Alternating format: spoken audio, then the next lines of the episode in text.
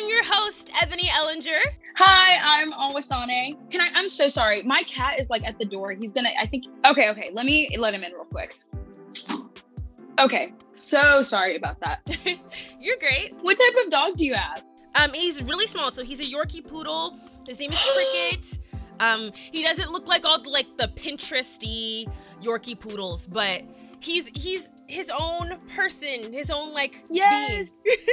and He's so. I can already tell he's adorable. he is he well he's adorable to me. I feel like it's like how every mom says that her newborn baby is beautiful. And for the Mhm. record, I think most babies are kind of ugly, but my dog is super cute. He's very cute. Except for right now though. I last week we were supposed to do um last Saturday was his adoption day, so it's been 4 years and I wanted to do photos, but I cut his hair like so terribly. Now I have to wait until it grows out a little bit more so I can make him actually look nice. He looks really like he looks like he's been living on the streets, not like Megan Thee Stallion Child. streets. He looks like he Not living on the street. Why did you do this dog dirty like that? I I just wanted because I always cut his hair. I've been cutting his hair for years. I do a pretty decent job at it, but it just takes an hour because he has long curly hair. Like nigga, really walking around with like three A. what, what the hell is this? Um, so it takes forever to cut, and I let it go out too long. I got tired of looking at him. And I was like, I know you. First of all, I know you can't see because your hair is all in your eyes. I feel bad, but I don't have the energy to cut and do like nice, like give you like a fade or something. So I'm Yeah. just gonna shave it all. Not off. a fade. I, your dog is black through and through. He gets He's fades. white, but he's black on. He's the only white man I'll ever love, and that's okay. so Awa, uh, question to get started: Do you Okay. think you are funny? Why would you do me dirty like this? Honestly, I think I'm pretty funny, but I think that I'm like a like a white jokes kind of funny, where it's just kind of like corny funny. That's yeah, because I I'm in this uh, TikTok group group called the Negroes of TikToks, but our account got banned like two different times, so now we're on our backup account, and the way they roast each other. I try to do that and it just doesn't work the same. So I think I'm just kind of like corny funny. Yeah, I think I would be one to be like, ah, you loser, lame, and people will be like, ha, she's funny, she's hilarious, but really, I can't be, I can't. Like my goal is to be able to one day, like somebody, maybe they step on my shoe, and I say, "Oh my God, ma'am, are you gonna apologize?" She'd be like, "No, f you," and I could be like, "Your shoes were from Kmart, you dumb bitch. That's why your man left you." And she's in tears. Everybody's clapping. Like this is my like revenge fantasy, but I I'll Yes. probably just be like, "Okay, like have a good day."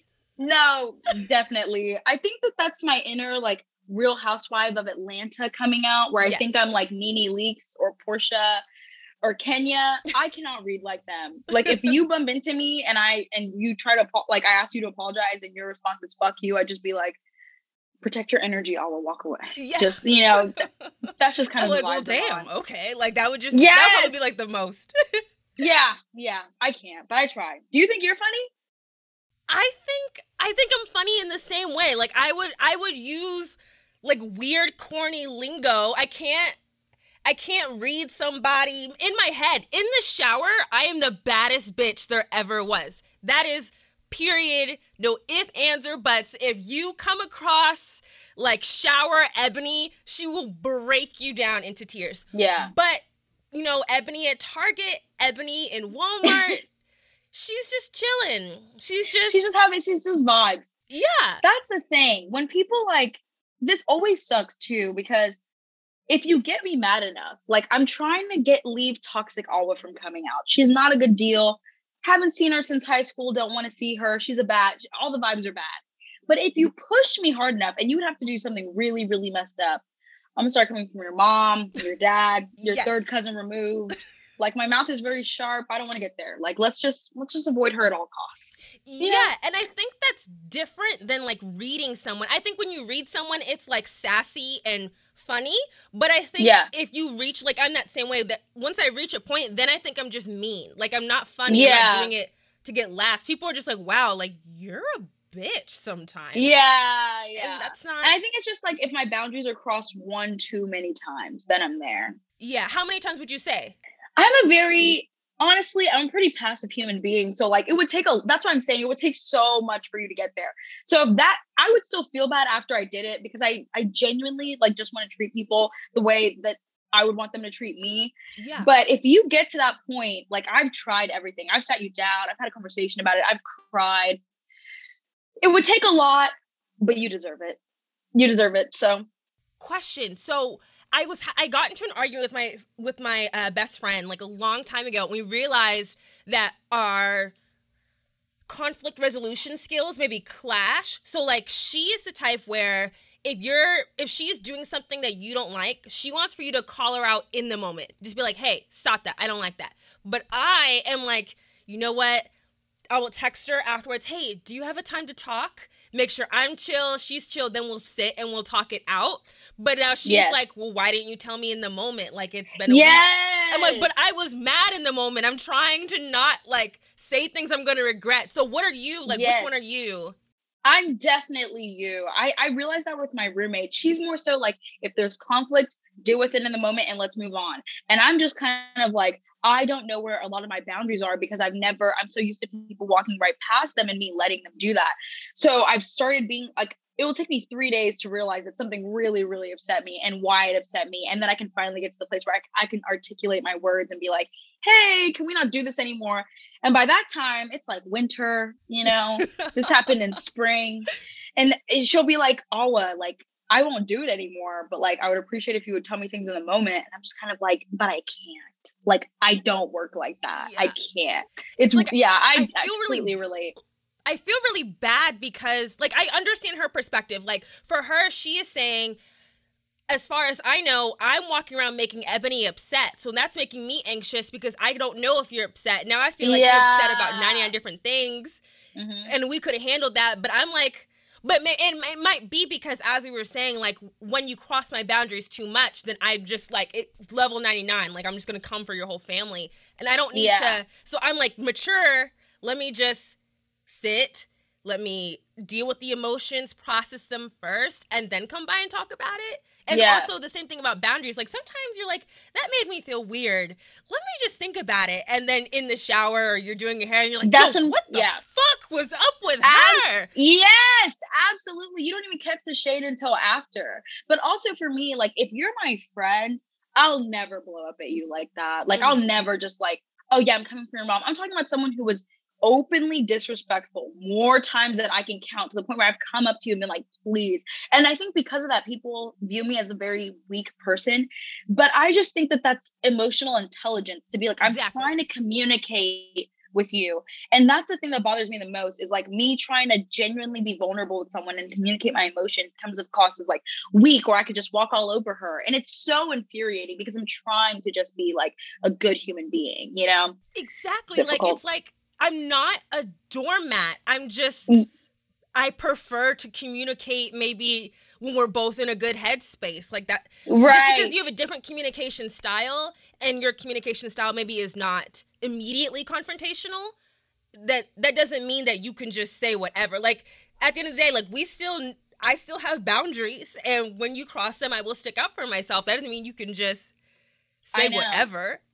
I agree. And then when I get mean, sometimes people, I don't necessarily get mean, but when I'm very like, I stand firm and like, you are not going to do this again. And if it happens again, we're kind of done. Like, that's it. There are no ifs, ands, or buts about it. I'll be calm when I tell you, but it like shocks people. And I don't understand why. I don't understand why like respect has to be given when you're treated disrespectfully. I don't understand why respect can be given when I'm just kind of like conveying my emotions to you in a very, hey, this made me feel this way. I would really appreciate if you didn't do this again, I'd have to be like, never fucking do this to me again. How dare you? And like kind of go off on them. So I've kind of made it a point to eliminate those people from my circle because it's tiring.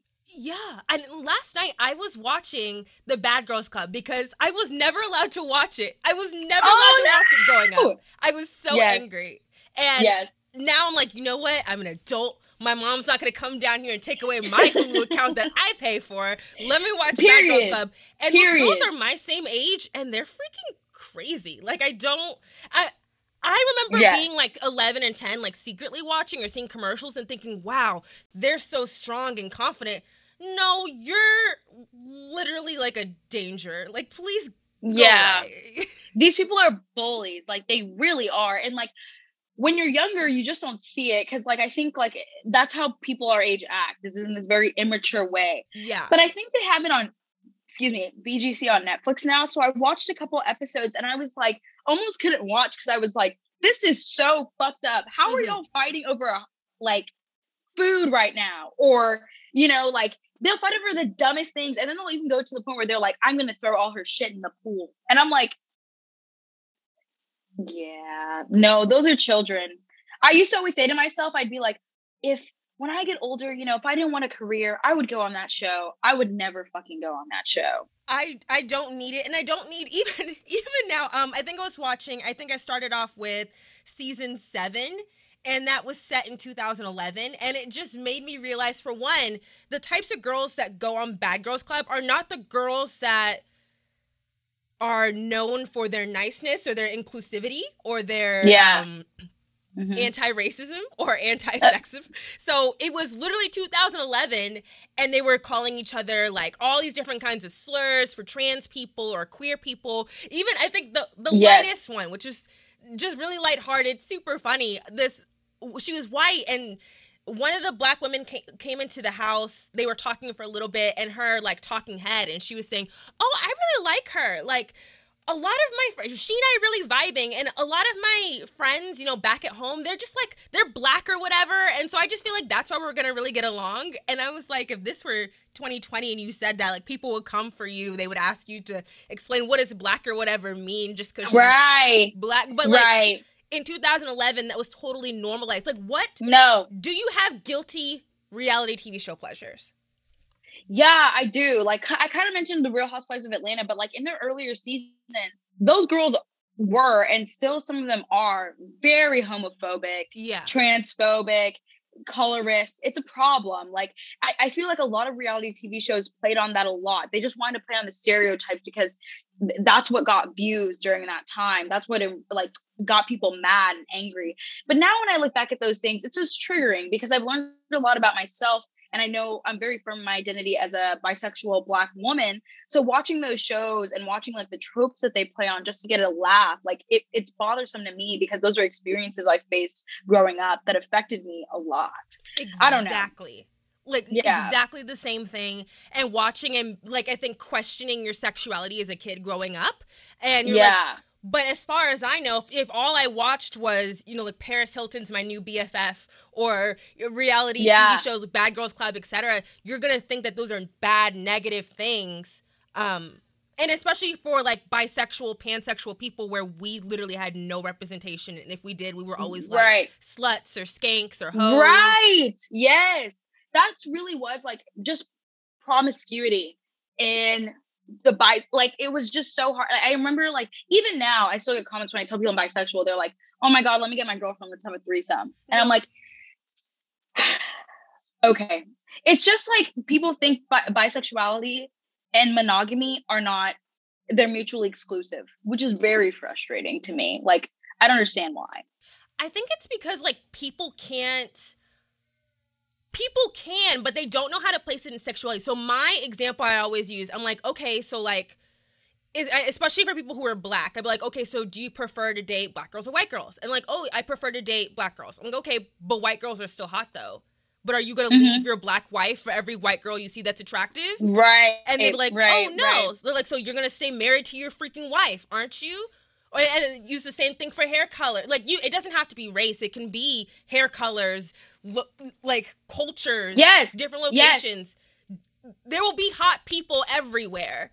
And no matter what gender they are, or what race they are, or what your preference is, you're not always going to just leave your partner to go be with them. And if that's what you choose to do, know that there are also heterosexual couples that are open, that have lots of partners and whatever. And we should just normalize all those different types of relationships so people feel comfortable choosing what works right. Yeah. Also, I think a big thing we need to start doing as well is everyone needs to stop worrying about everyone else's sex life. It's literally none of your business. If you're not sleeping with that person, it it should not matter. So to like try and and and stop people or like stereotype a whole demographic of people, especially when it comes to sex, is dangerous i feel like because it, it leads to like people not being educated on that demographic of people it leads to hate crimes. There's just so many other nuances that come with just placing these broad stereotypes like bisexual people are promiscuous on a whole you know demographic of of, of, of per, like a whole sexual orientation. So yeah. All right and we're gonna have to stop and take a quick break and we'll be right back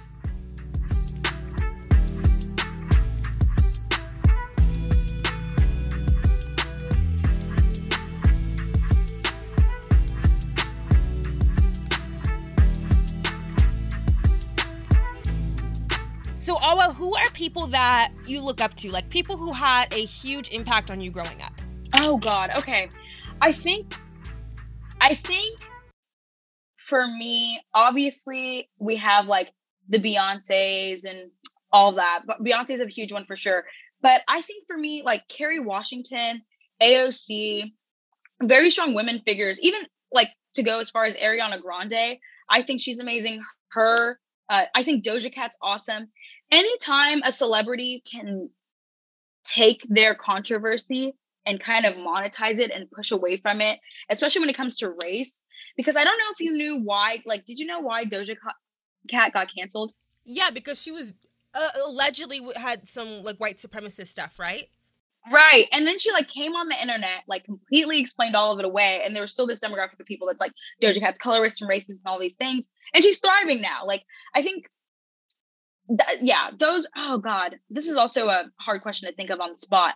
But I think women are m- mainly the people that I look up to the most, very strong women, especially since I didn't have like the strongest female character in my life. And in regards to a mom, I have a lot of figures who I look up to for like every single thing that I do. Michelle Obama is like a great one. She's like kind of at the top for me. Yeah, I agree. I think it's hard. I know there are people who are diehard Nikki stands. They're like, yo, if Nikki tells me to jump off a bridge, I'll do it. Or like Beyonce. I mean, at this point, Beyonce, I love her. Her fan base would kill Jay Z if she if Beyonce said if Beyonce was like I'm done with Jay Z, they'd be like, all right, BeyHive get your knives ready. But right. um, I think there are women that I look to for small aspects of my personality and i don't think i could be like a diehard stand for any singular sort of person i love like right. the stuff that ariana grande does the way she stands up for herself in terms of how people talk about her sex life or her dating life and how right. she especially handled like all the trauma she went through with the bombings that happened like losing her dear friends to drug overdoses i think she's an incredibly strong person and that's very underrated I think so too. Yeah.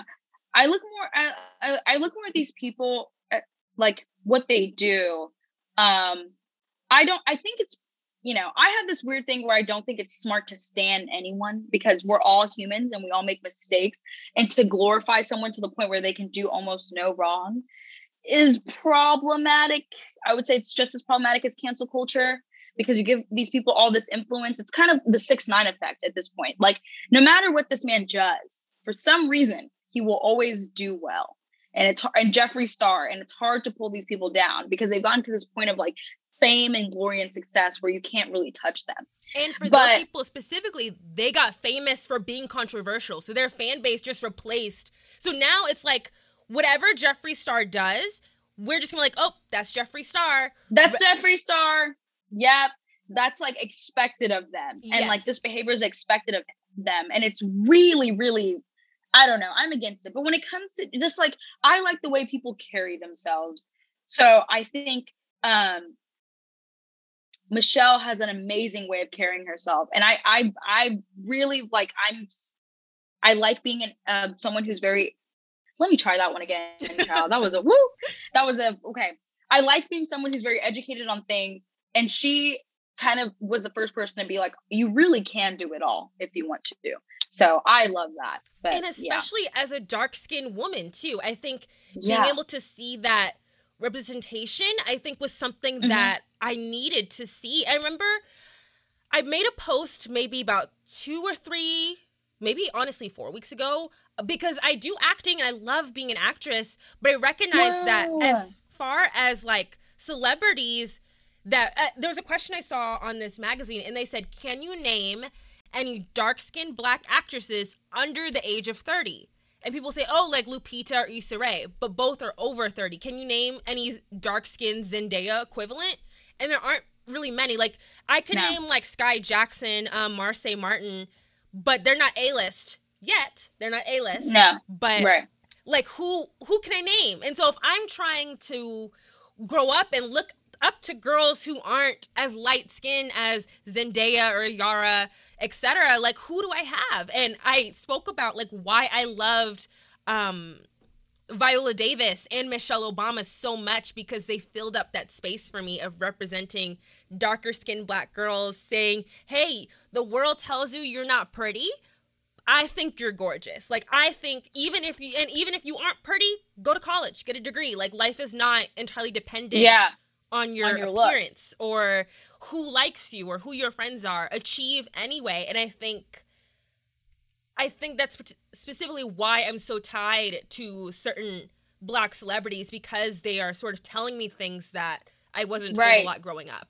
Yeah, and that I really really needed to hear. And I think also um, they've been more accepting than the people that I know in my own life. To be like, I, I know for Viola, um, her skin tone was a really big deal for a while, and I because there was this whole like Twitter conversation about how like she was too dark, and um, my mom is a West African, and a huge part of that culture is skin bleaching. So I never really heard a lot that my skin color was beautiful. My mom even went as far as to be like, well, you used to be lighter as a baby. So if you would just wash your face more, you know, you would go back to that skin tone.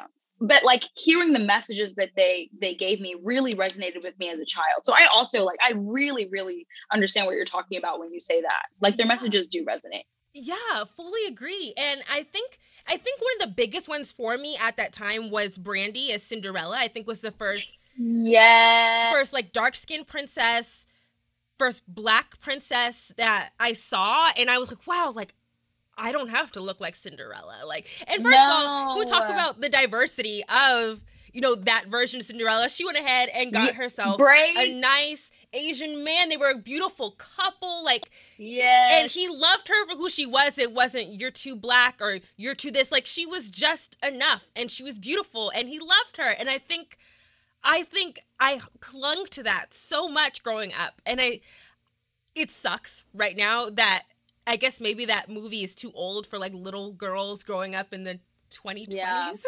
um to watch. Don't say that. I don't want to think about. I can't believe it's 2020. like anyway, I know. But yeah, I I'm really grateful for the women in my life and and the women um, I look up to who were able to be that representation for me. And I try to make sure that when I see other black little girls, I always try to tell them, you're beautiful and you're smart. Like I try to figure out how I can like fit both because I think people right. don't I think people get upset and say, stop calling girls pretty, but not realizing that, especially for like girls of color, black, Asian, etc. Like we need to be told that we're pretty because we're told so often that we aren't. That we're right, absolutely. And I have I have four sisters, and three of them are not even, they're under the age of 15. And I think the one who's 14 is the most like me. Um, beautiful chocolate skin. She just started wearing her 4C curls out. Like her hair is huge now because she, at like, when she was 12, she was kind of like, I think I want to go natural. And she didn't really know what she was doing. And my mom would always relax our hair because she didn't know how to do it. Mm-hmm. She kind of had to deal with my mom constantly being like, Your hair looks rough. It looks a mess. Like, go fix it. And she stuck it out.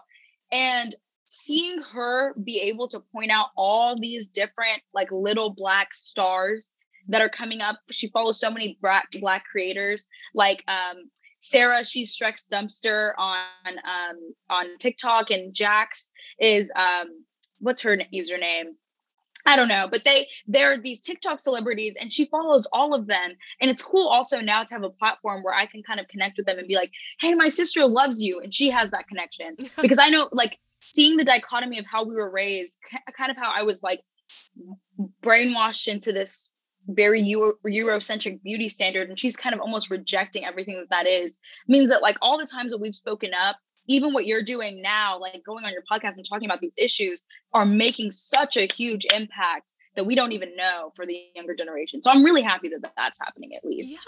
Yeah, yeah. And I, I, I see, I see your TikToks. I see the stuff that you talk about. And each time, I mean, before she was saying like, "Oh, Eboni, you're so pretty," but like, "Oh, like you are so pretty." Like your skin, like literally, it's glowing. It's like I could put you up as a lamp in my room, and it would like fill it with light. Like that's.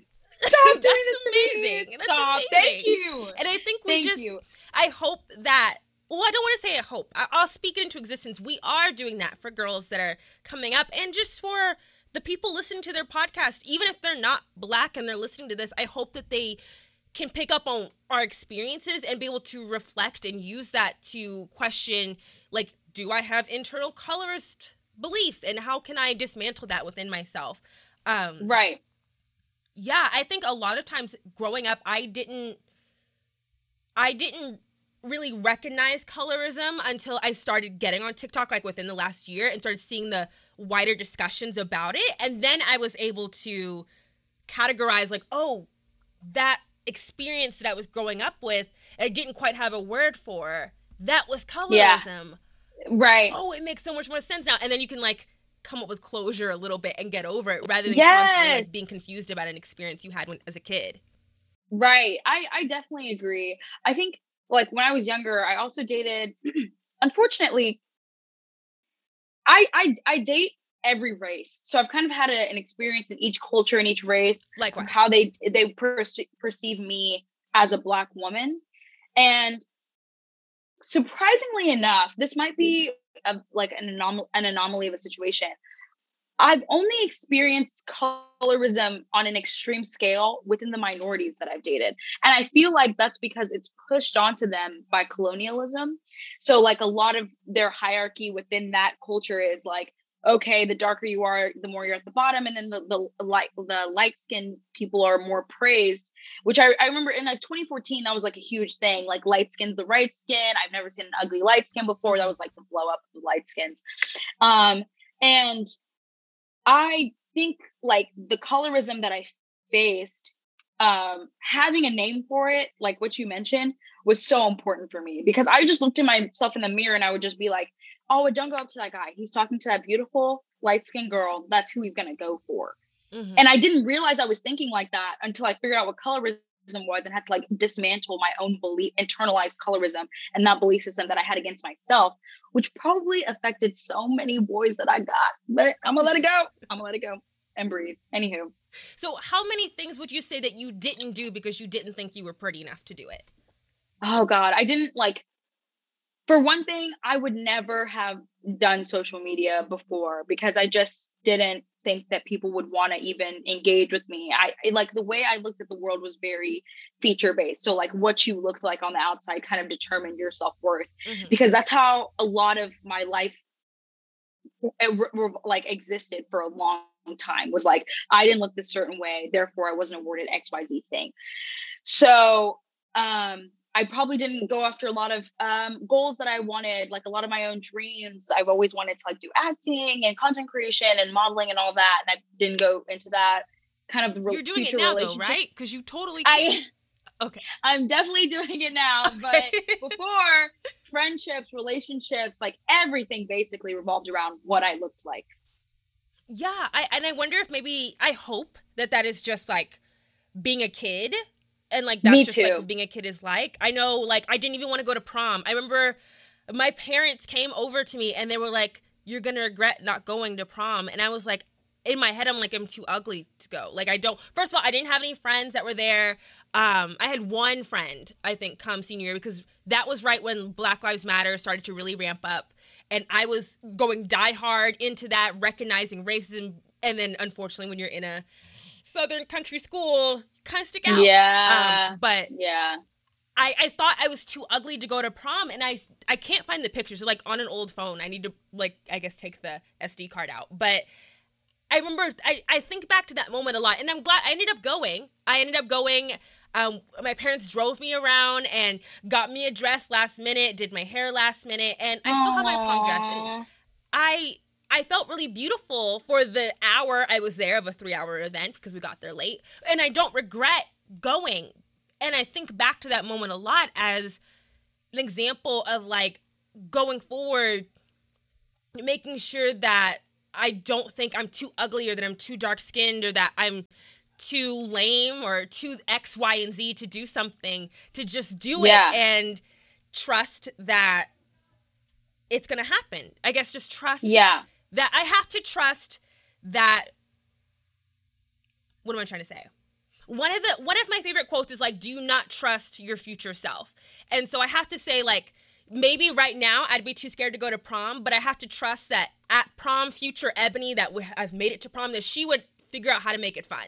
Like I have to right. trust that I can make do with whatever it is, and rather than trying right. to psych myself out and just not do it, I need to do it and trust that I'll figure it out along the way. That's an amazing quote. Yeah, I'm actually going to start applying that to my life.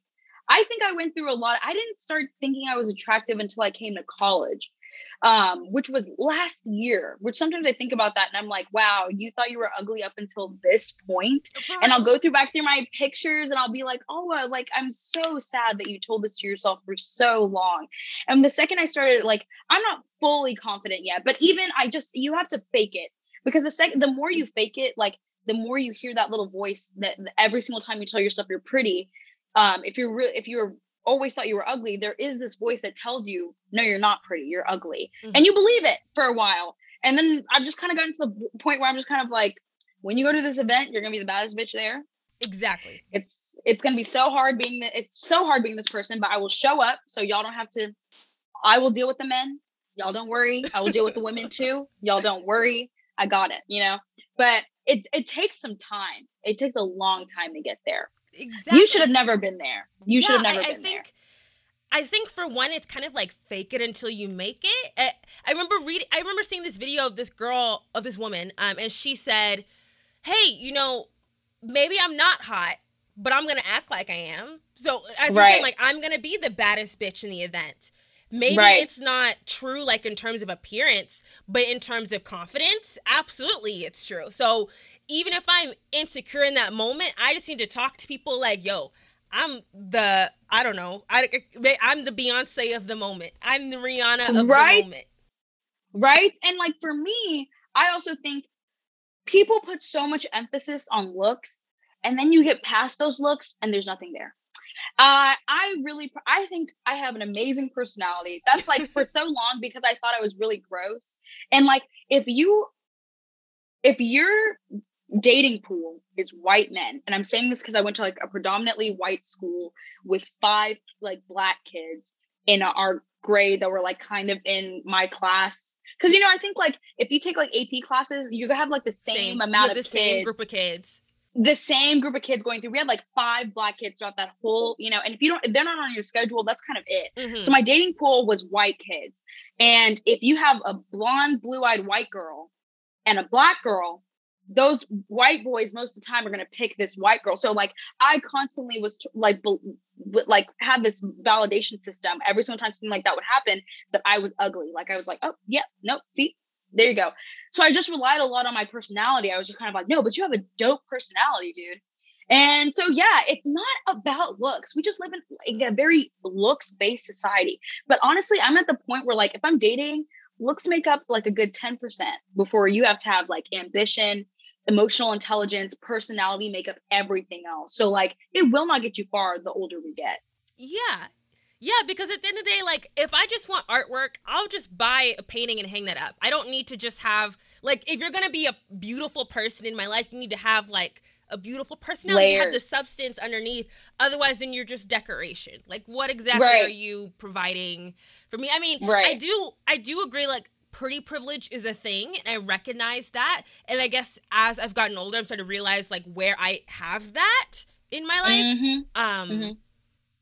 But I, I also I, I think I agree about having to build a personality and trying to be funny and outgoing and social because I don't know. At the end of the day, right now, y'all can't even see my face. You you if you're not yeah. following me on Instagram, you have no idea what I actually look like. But ideally, the people right. listening to this are still entertained. Like, are you right entertained? Now, oh, like, I, so um, yeah, yeah I, I I have to develop a personality and just being able to build upon that and using that to get you forward. Um, yeah, because at the end of the day, I want someone who makes me laugh, who makes me happy, and looks isn't going to do that. Nope. Yep. You're right. You're 100% right. I think like I've kind of gotten to the point where I can just acknowledge that people look the way they I don't focus too much on the way people look anymore. And I think mm-hmm. it's because I've stopped doing that to myself. So I can focus on so many other things now that I'm not just like, oh, uh, like before I would never go out with my natural hair. Um, and I would be like, yeah, gross. Or like if if I was wearing a wig and people knew, I would want to kill myself. But I just don't care anymore. You know, yep. you just do what you need to do. And I'm gonna wear a bonnet out too. If I don't feel like doing my hair, y'all gonna catch me in a bonnet. It is what it is. Yes.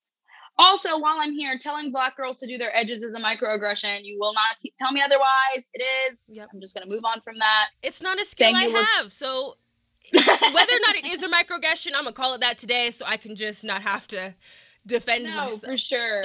what What's your favorite? I don't think we talked about your favorite, like the people you look up to and stuff. I had a similar upbringing. To, so I grew up in a rural. I grew up in a rural Texas town. Um, and I say rural. I grew up on the rural side of it. I'll say that. Um, where Where are you from? Midlothian, Texas, which is just outside of Dallas like yeah. an hour or so. And so like we were on the news because a kid drove his tractor to school. Like my backyard had cows in it, and my aunt lived two horse two houses down, and she did barrel barrel racing. She had horses. Like we lived on these wow. large plots of land. I lived across from I think it was a cornfield, maybe. Like that's like the ruralness of my countryness of my town. So growing up, I didn't, I was struggling so much because I didn't have words to explain the mm-hmm. experiences mm-hmm. I was getting. And even though I would come home and tell my mom, she'd be like, oh, yeah, like that's racist. And I'm like, oh, so that's what it is. That's mm-hmm. why I mm-hmm. feel this way. Okay, cool. But then unfortunately, it's like, as we were saying before about recognizing something, processing it, and then trying to go back and defend yourself or have a conversation about it. I didn't have the resources. It wasn't like right. personality. It was like, okay, if I go here and talk to this person and tell them not to make fun of the size of my nose, they could be like, or what? Because the principal's not going to do anything.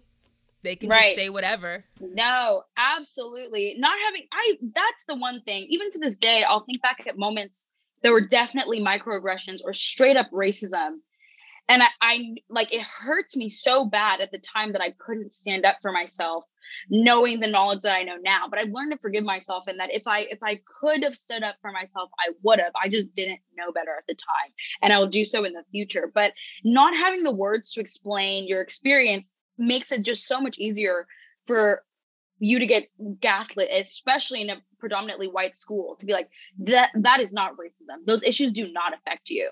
I think a teacher told my sister that because we fell into a certain tax bracket that a racism couldn't affect us and that and i was just kind of like why are why is racism and black people synonymous with poor and not having money like that in itself is a microaggression that like they don't take the time to educate themselves on and then you, as a 14 year old in a high school class in a predominantly white school, don't have the full, well, my 14 year old sister does. I didn't at the time have the full scale knowledge to defend yourself in a situation like that. And then you just sit there with this shitty feeling until you go to college and you're like, fuck, are you, si- are you serious? Take one right black now? studies course and it explains like ah! your entire high school experience. I know. Honestly, I, I this discourse happens a lot where they'll be like, I will not raise my kids in a predominantly white environment. And I'm very strong willed in that. It just won't happen because you are setting them up for a certain amount of failure. They are at a disadvantage to be around people who don't understand them all the time. So they can't even focus on school. They're focused on like rejecting other black people sometimes or because they reject themselves or like figuring out why their place in society that doesn't really have a place for them it's just really difficult. Yep. And I think I think Eboni now who's very like pro black and like loving her blackness and is happy having her sort of mixed race group of friends. If she were right. in high school, I whole ass would have been expelled because I would have popped off saying something. Yeah. Oh, yeah. Definitely Absolutely. would have said something that would have made somebody mad and I would have owned it. I would be like, okay, or what? You gonna expel me? Okay, fine. Yeah. Do it. I'll call the NAACP and get myself back here. Or run me a check now for the discrimination lawsuit that's Please. about to come on up, sir. We can run it up all day. Y'all are gonna learn. They're gonna learn to do better. Because yep. if you just want to, it just it just sucks because I know how many black kids, or not even just black, even though I I do believe black people are the most more marginalized people of color just in general in these school systems that are going through this i think it's abuse i do to like abuse these children like this invalidate them and then brainwash them into thinking that it's correct. It breaks my soul because it happens so much more than we know. So awa where can people follow you find you online connect? Uh, okay so tiktok's my main platform um, and instagram and it's all underscore awasanneh and uh, my youtube is just awasanneh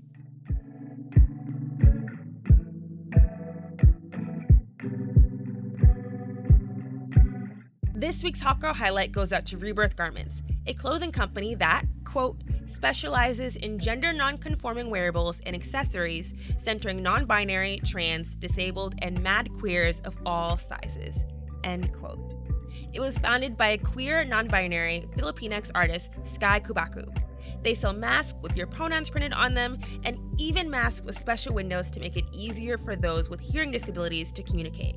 What I love about Rebirth Garments is that it is focused and dedicated to making garments specifically for people who are part of the queer and disabled communities as a form of celebratory resistance. That's a quote from Sky's TEDx talk. Too often, those communities are shoved to the side. We're not thinking about how clothing can play a huge role in creating a more accessible society for disabled and trans people and queer people. Sky is bold in their dedication to showcasing body, race, gender, and ability diversity in all of their ads. And the way that they blend artistry with accessibility and with radical self love is not only inspiring, but also invigorating. It's something we need to see everywhere, and I'm so grateful to continue pushing their company forward. Check out their website and Instagram at Rebirth Garments. So, now we're going to talk about healing from trauma. I'm not a therapist, definitely talk to a therapist, talk to a sociologist or psychologist, psychiatrist, people who study brains and emotions and people. Talk to an anthropologist. Maybe they could help too. But I want to share my personal stories and my personal hot girl tips. I really loved what Awa and I spoke about, and she was originally just supposed to be just the intro. You know, each episode I have is just like 15 minutes of me talking to somebody, and then we go to the interview. But I loved what Always said, and I loved her conversation that I felt like it would be a disservice to cut it short. But Camilla, a comedian who we will see next week, I felt like it would be a disservice to have an episode that was so long that I felt like people wouldn't be able to really process one before they got to the other because Camilla is so powerful that I truly, truly cannot wait to show y'all. But anyway, let's get started. Um, in regards to healing from trauma, it's that sometimes we are trapped in a situation especially given what Awa and I said, we are two darker skinned black women. We are trapped in American society. It's not like we can easily just get up and run away to another country. And sometimes the only way to be free of a situation is to be spiritually free, is to be emotionally free if we can't be physically free. And that applies to so many things, not just living in an American society that is incredibly colorist, but also applies to living in an abusive family or having a really toxic workplace that you can't afford to leave yet. Sometimes we are trapped in situations that we know are bad for us, but we're not always in the position to leave physically, but we can always leave emotionally and leave spiritually. And when we're dealing with trauma, the best thing to do as part of healing is to take the power back. And controlling my reactions and my responses, and also my internal thoughts, was and is the best way to take my power back. There's so many painful things and memories that have shaped who I am today. I think one of the most pivotal moments that is sort of branded into my mind, I was in high school and my family had us on free lunch. We really didn't make that much money. And so every morning I would come in, you know, at 7 a.m., and I'd have to go and get in the free lunch line. And I was one of the very few black girls in my school. And every morning I would come in and had to pass by this table of boys, and they would point at me and say, Ew, so ugly. And that just devastated me every morning. I had to walk past that and deal with that in addition to all of the other mental and emotional issues that come with my life situation at that time, with just being a high schooler, with the racism, with the traumas we were starting to see on television, and to come in every day, every morning, just to eat and be called ugly. That was pivotal. That shaped me so much. And I even hesitate to say I mean, I graduated high school with no friends because of the racism. I graduated college not really with any friends because I dealt with so much racism again my senior year in the fall. And that's just me with racial trauma that I have to choose to heal from.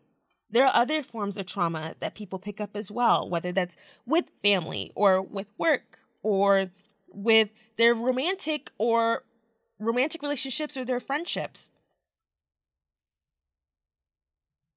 We have to choose to heal, and healing to me is not always forgiveness. Do I forgive those boys? I do not.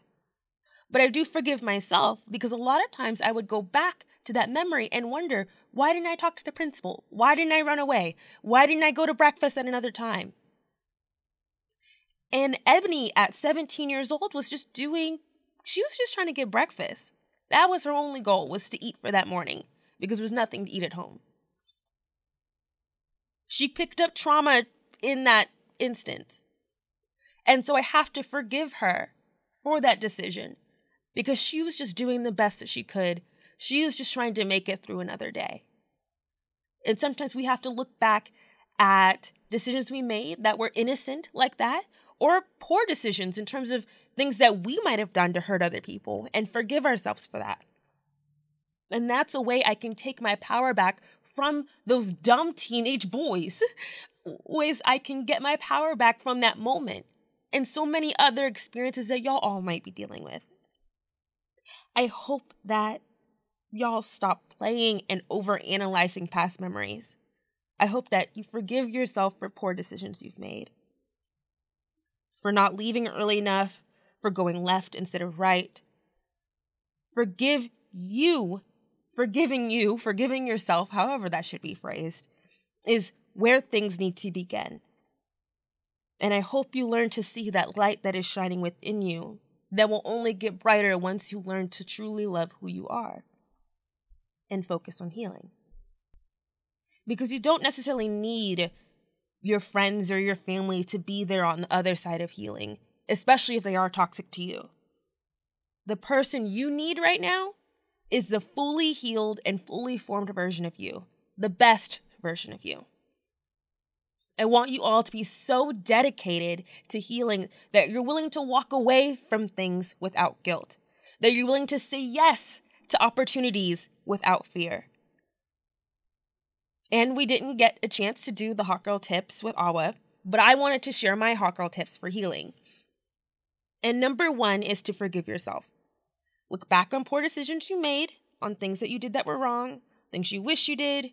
Maybe you skipped prom when you wish you went. Maybe you let your fiance walk out and you wish you ran after them.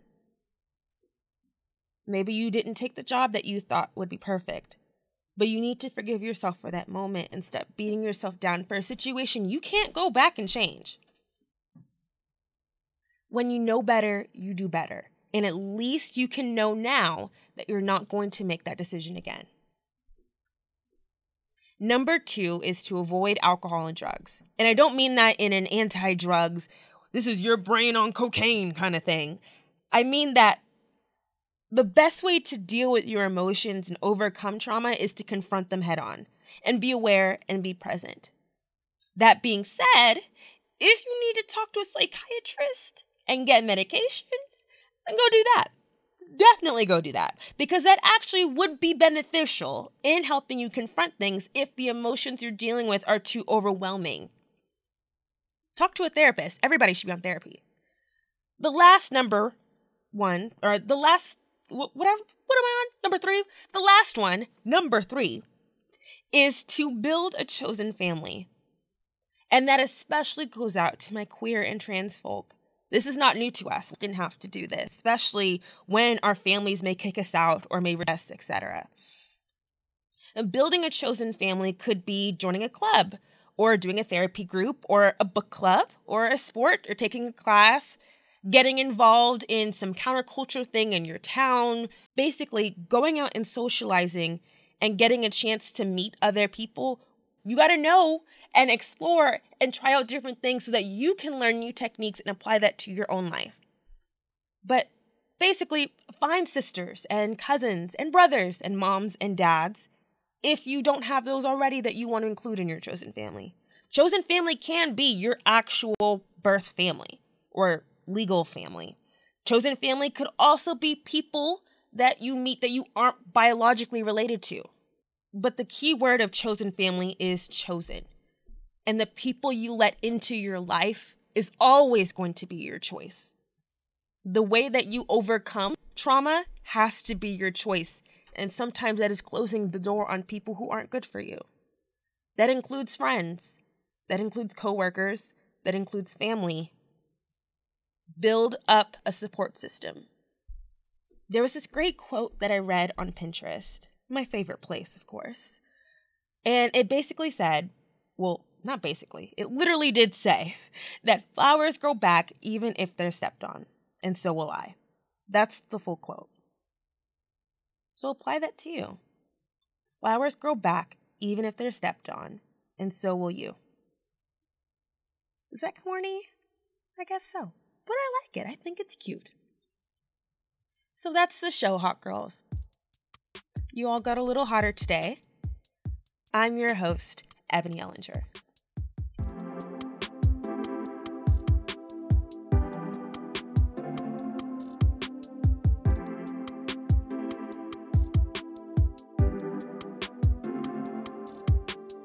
The Hot Girl Hour is hosted, edited, and produced by yours truly, Eboni Ellinger. The music was made by Amani, and you can follow me on Instagram, Twitter, and TikTok at Hey Eboni. That is Hey, H E Y, and then Eboni, E B O N I.